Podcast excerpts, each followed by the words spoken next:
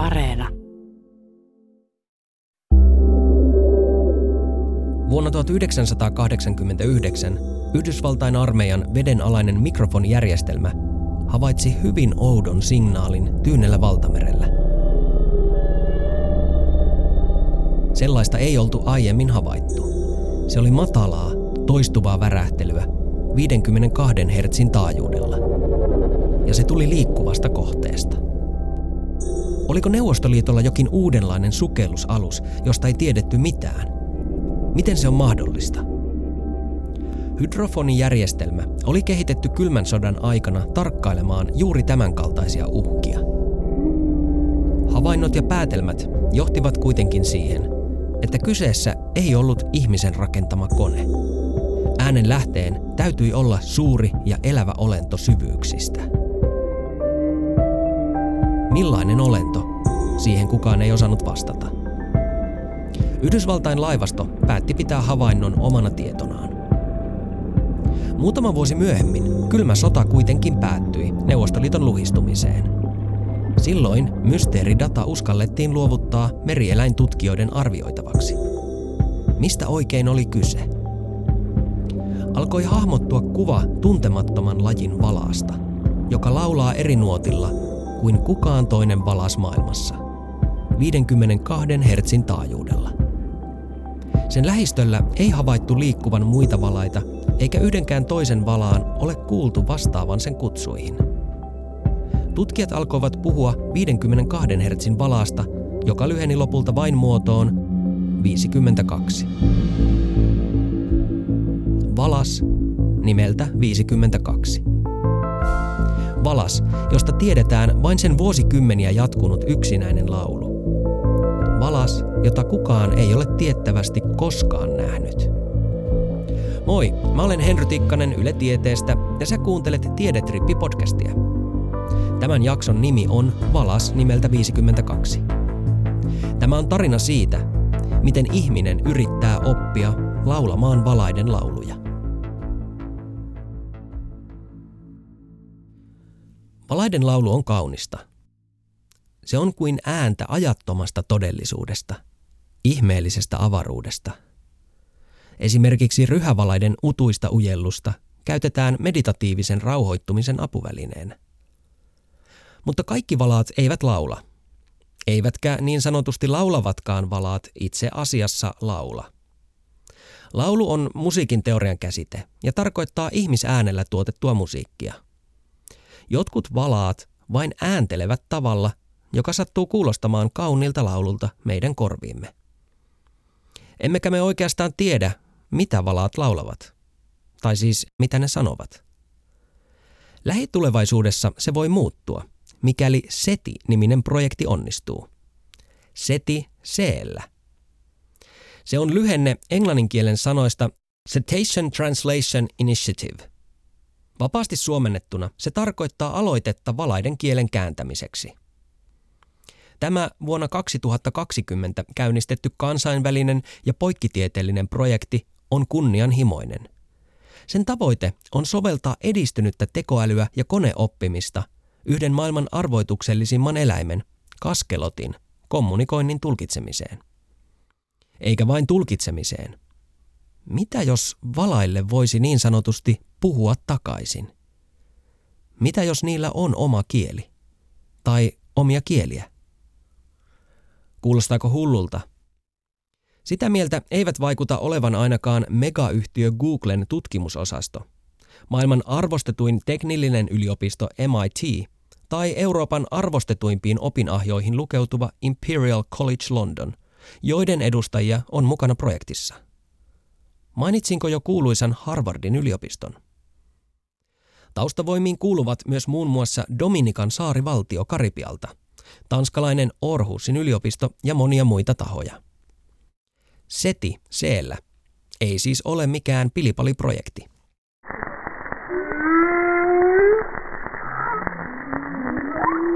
Voisiko eläimille todella puhua niiden omalla kielellä?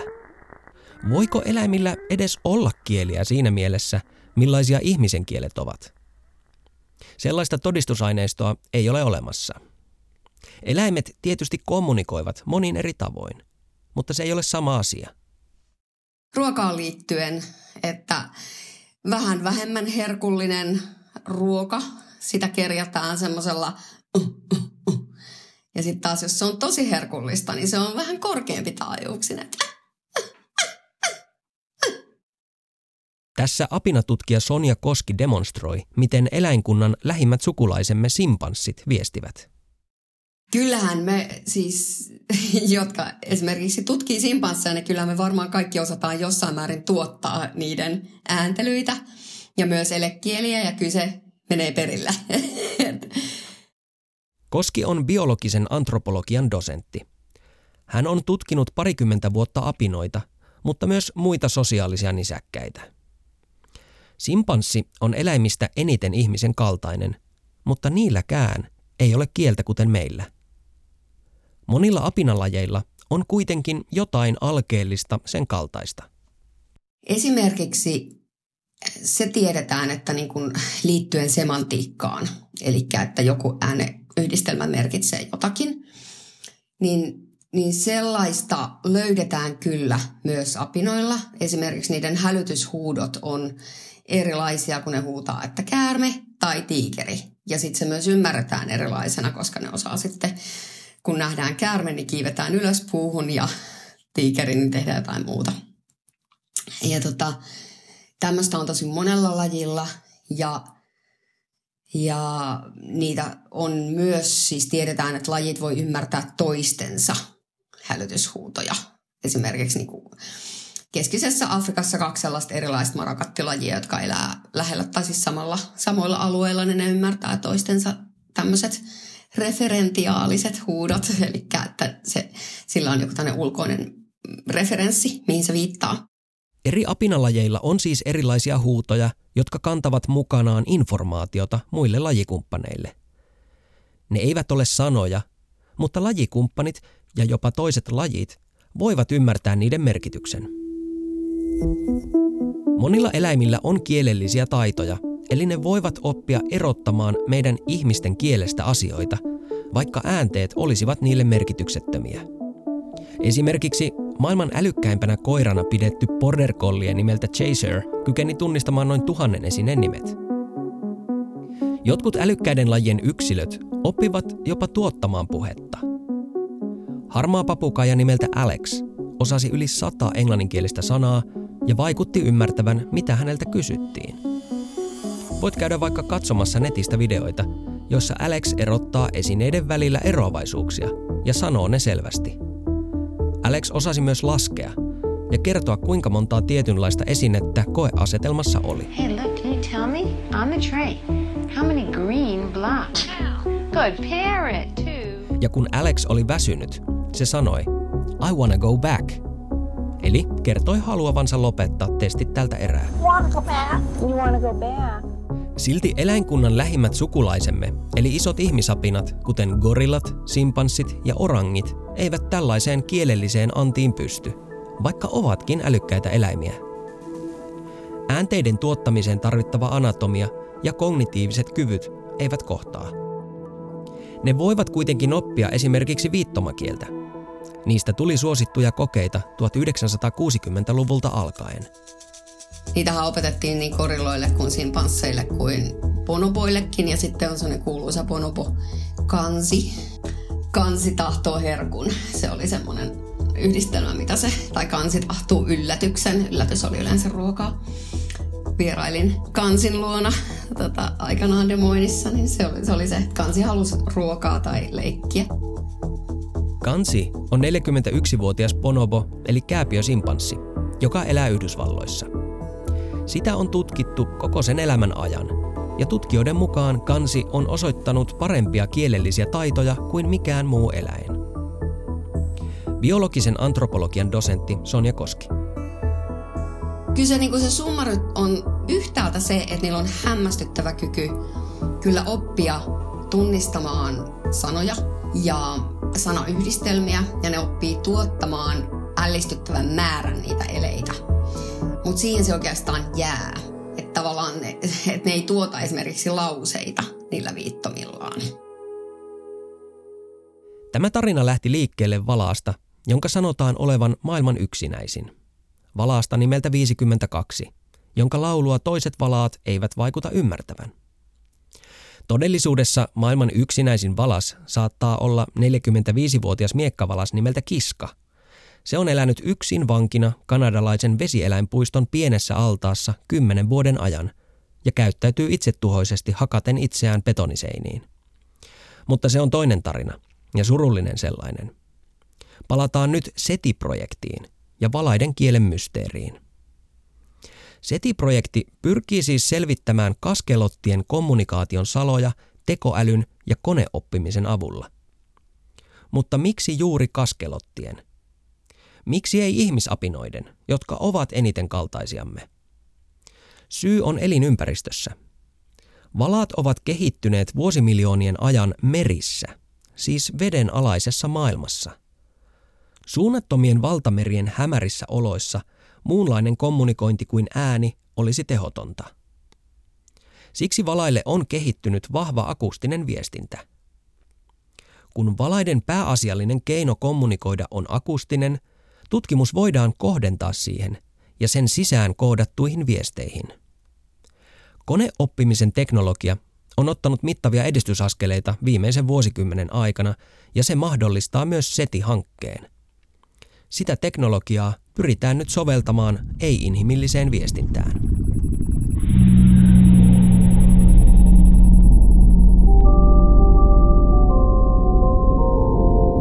Valaat ovat otollinen tutkimuskohde toisestakin syystä. Niiden ajatellaan olevan hyvin älykkäitä eläimiä. Valaat ovat sosiaalisia olentoja, jotka vaeltavat laumoissa. Ne käyttävät erilaisia ääniä keskinäiseen kommunikointiin. Valaiden ääntelyn kolme päätyyppiä ovat napsautukset, vihellykset ja äänipulssit. Valaisiin kuuluu kaksi alalahkoa. Hetulavalaat, siis isot jättiläiset kuten sinivalaat ja ryhävalaat, sekä hammasvalaat. Hetulavalaat laulavat monipuolisesti matalilla taajuuksilla, mutta hammasvalaat kuten delfiinit, pyöriäiset ja kaskelotit tunnetaan naksautusmaisista äänistään. Ne lähettävät nopeita ja suuritaajuisia ääniä jopa ihmisen kuuloalueen ulkopuolella. Ja tähän liittyy hämmästyttävä kyky. Ne lähettävät äänen, vastaanottavat kaijun ja tulkitsevat heijastumasta hyvin tarkkaa tietoa ympäristöstään, kuten vaikka saaliista. Se on kaikuluotausta. Hammasvalaista suurin, kaskelotti, voi tuottaa eläinkunnan kovimman äänen, jopa 240 desibelin töötin. Kaskelotti on muutenkin varsinainen ennätysolento, koska sen aivot ovat koko eläinkunnan suurimmat. Lähes kahdeksan kiloiset. Olen kerran nähnyt kaskelotin Uudessa-Seelannissa. Se oli uskomattoman hieno kokemus. Valtava kolossi oli tullut pintaan keräämään voimia ja happea ennen seuraavaa sukellusta.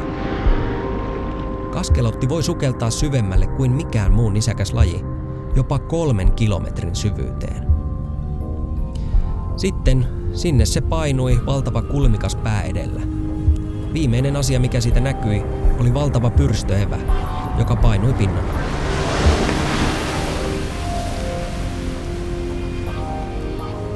Valaista tiedetään aika paljon kaikenlaista, mutta niiden kommunikaatiota tunnetaan huonosti – Kaskelottaja kuuntelemalla on havaittu, että jokaisella kaskelottiparvella on ikään kuin oma murteensa, joka koostuu naksautuksista ja laulusta. Emot vastaavat poikasen ääntelyyn erityisellä, vain poikasille tarkoitetulla naksautusten sarjalla. Paljon syvällisempää tietoa ei sitten olekaan. Ja tämän SETI-projekti pyrkii muuttamaan. Pakkohan siellä on olla jotain, mitä emme jo tiedä vai onko? Musta tuntuu, että niin kielellisyyden ja kielen evoluution tutkimuksessa sitä tosi pitkään hidasti se ajatus, että kaikki eläimet on vaan tämmöisiä niin koodimasinoita, että ne lähettää jonkun tiukasti paketoiden täysin muokkaamattoman koodipaketin ja sitten se vastaanottaja nappaa sen ja se on se, mitä se kommunikaatio on. Tämä koodimallista luopuminen on tapahtunut oikeastaan verrattain vähän aikaa sitten vasta. että on uskallettu lähteä kysyä just, että hetkinen, että onko niillä tällaisia asioita kuin semanttisia merkityssisältöjä tai, tai pystyykö ne huomioimaan just kelle sanotaan, mitä sanotaan, missä tilanteessa sanotaan ja muokkaa sitä sen mukaan. Näin sanoo biologisen antropologian dosentti Sonja Koski. SETI-projektissa on alettu kysymään juuri näitä kysymyksiä. Mistä valaat laulavat tai naksauttelevat? Voiko niin monimutkainen ääntely olla sisällöltään vain jotain yksinkertaista? SETI-projektin kotisivuilla kerrotaan, että etenkin kaskeloteilla on pitkälle kehittyneet neuroanatomiset ominaisuudet sekä kognitiiviset kyvyt, sosiaaliset rakenteet että tarkka napsautuspohjainen koodaus. Juuri se kommunikoinnin tapa on otollinen kohde tutkimukselle. Napsautukset voidaan kääntää ykkösiksi ja nolliksi helpommin kuin jatkuva ja vaihteleva laulu. Kun tai jos kaskelottien koodi murretaan, koneoppimisen metodia voidaan mahdollisesti soveltaa myös muiden eläinten ääntelyn salojen selvittämiseen. Teknisesti päämäärään pyritään niin, että koneoppimisjärjestelmä laitetaan oppimaan, kuten ihminen oppii kielen. Tilastollisesti tarkkailemalla. Esimerkiksi kun lapsi kuulee riittävän monta kertaa sanan äiti samaan aikaan kun emo on lähellä, niin lapsi oppii, että emo on äiti.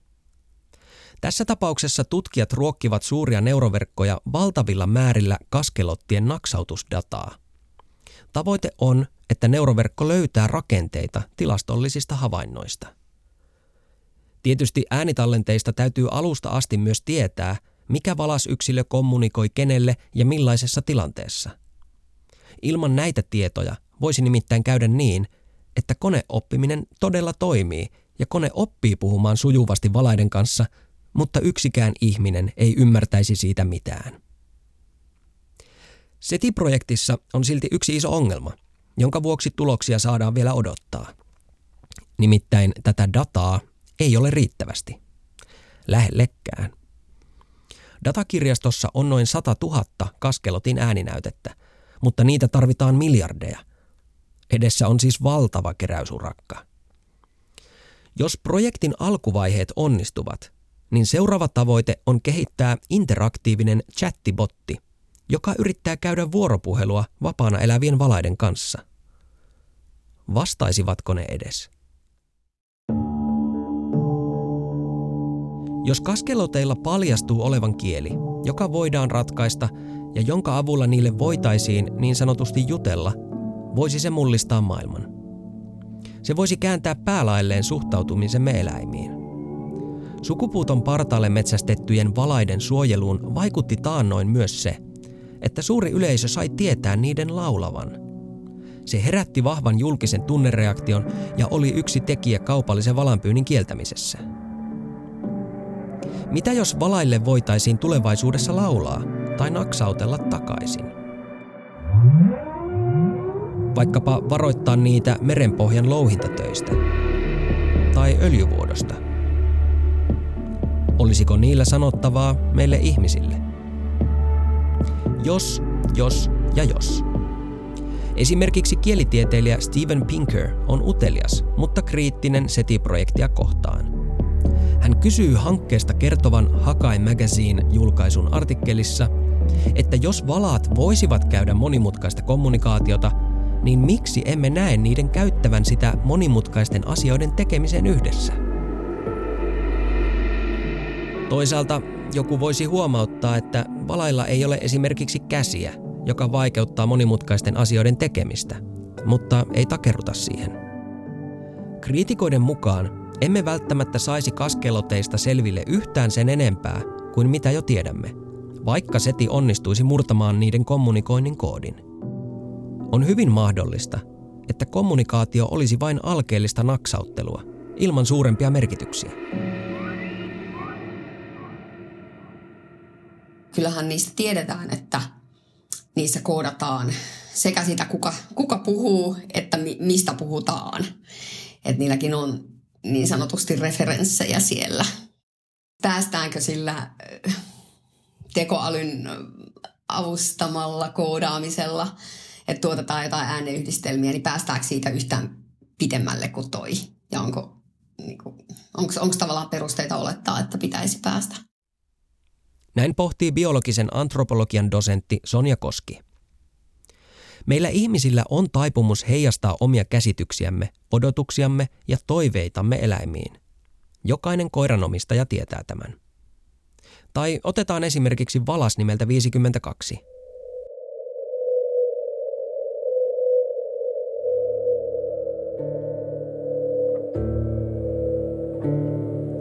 Ensin Yhdysvaltain laivasto löysi sen äänen vuonna 1989 ja epäili sitä aluksi tuntemattomaksi sukellusveneeksi. Sitten vuonna 1992 tutkijat tunnistivat äänilähteen valaaksi, tosin aiemmin tuntemattomaksi. Sen arveltiin olevan sinivalas tai sinivalaan ja sillivalaan hybridi.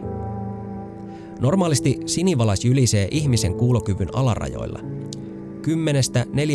10-40 hertsiin mutta tämä yksilö lauloi paljon korkeammalta, 52 Hz taajuudella.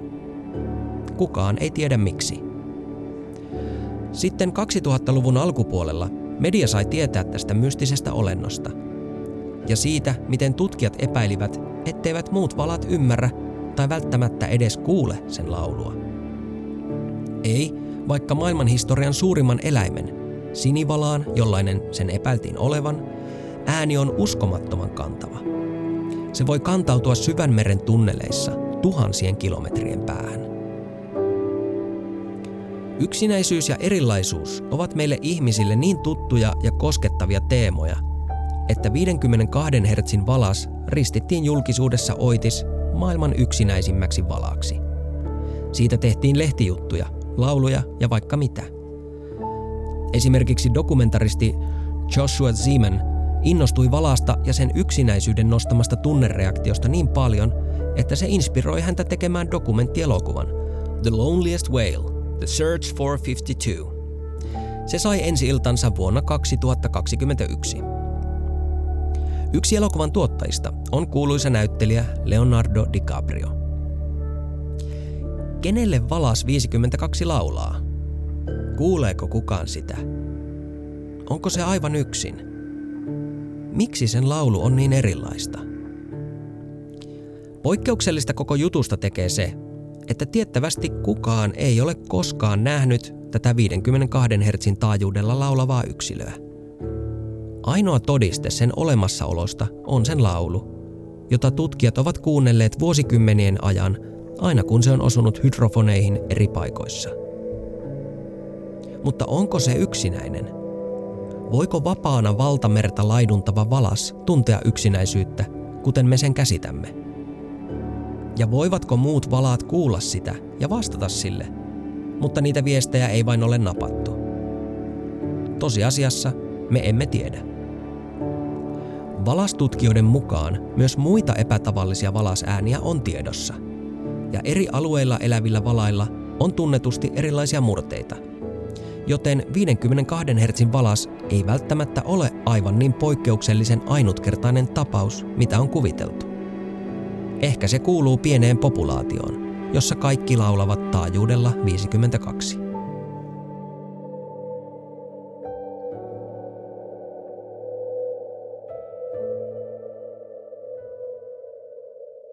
Valtameret kätkevät paljon asioita, joita emme vielä tiedä – SETI-projekti onkin jonkinlainen vastaveto kuuluisalle SETI-projektille, siis S-kirjaimella alkavalle SETI-projektille, jossa avaruuden signaaleista etsitään älyllisen elämän merkkejä. Meillä on älyllistä elämää täällä maapallolla. Miksi emme yrittäisi ymmärtää sitä paremmin? Ei omalla tavallamme ja omilla määritelmillämme, vaan kuuntelemalla ja oppimalla. Mitä jos nenämme alla on kokonainen sivilisaatio – joka vain elää erilaisessa ympäristössä ilman halua rakentaa, louhia tai alistaa muita eläinlajeja valtansa alle. Ehkä ne ovat aika fiksuja, mutta haluavat vain laulaa ja vaeltaa. Oli niin tai näin. Valaat ovat planeettamme mystisiä jättiläisiä, joista emme itse asiassa tiedä kovinkaan paljon. Ehkä tiedon puutteen valossa me projisoimme niihin odotuksia, joihin ne eivät voi vastata – mutta se ei tarkoita sitä, etteikö meidän olisi syytä oppia niistä lisää. Sama koskee muitakin eläimiä. Luonto on kriisissä ihmiskunnan toimien vuoksi, ja ensimmäinen askel parempaan luonnon kohteluun on se, että me kuuntelemme luontoa. Se tuottaa varmasti jotain, vaikka valaille ei koskaan opittaisikaan puhumaan. Kiitos, että kuuntelit Tiedetrippi-podcastin jakson Valas nimeltä 52. Jaksossa kuultu Valas 52 laulu on peräisin Yhdysvaltain liittovaltion sää- ja valtameren tutkimusorganisaation NOAAn arkistoista. Mainittakoon, että jaksossa esitetyt valaiden äänet on sijoitettu enemmän taiteellisin kuin tieteellisin perustein. Äänisuunnittelun on tehnyt Tuomas Vauhkonen. Asiantuntijana jaksossa oli biologisen kulttuuriantropologian dosentti Sonja Koski. Mä olen Henry Tikkanen Yle Tieteestä. Jos haluat seurata mua somessa, niin Instagramista ja Twitteristä löydät mut nimellä Henry Ossian. Ja hei, saat ilmoituksen puhelimeesi Tiedetripin uusista jaksoista, kun merkitset Yle Areenan sovelluksessa ohjelman suosikiksi ja sallit ilmoitukset. Tavataan siis seuraavalla Tiedetripillä.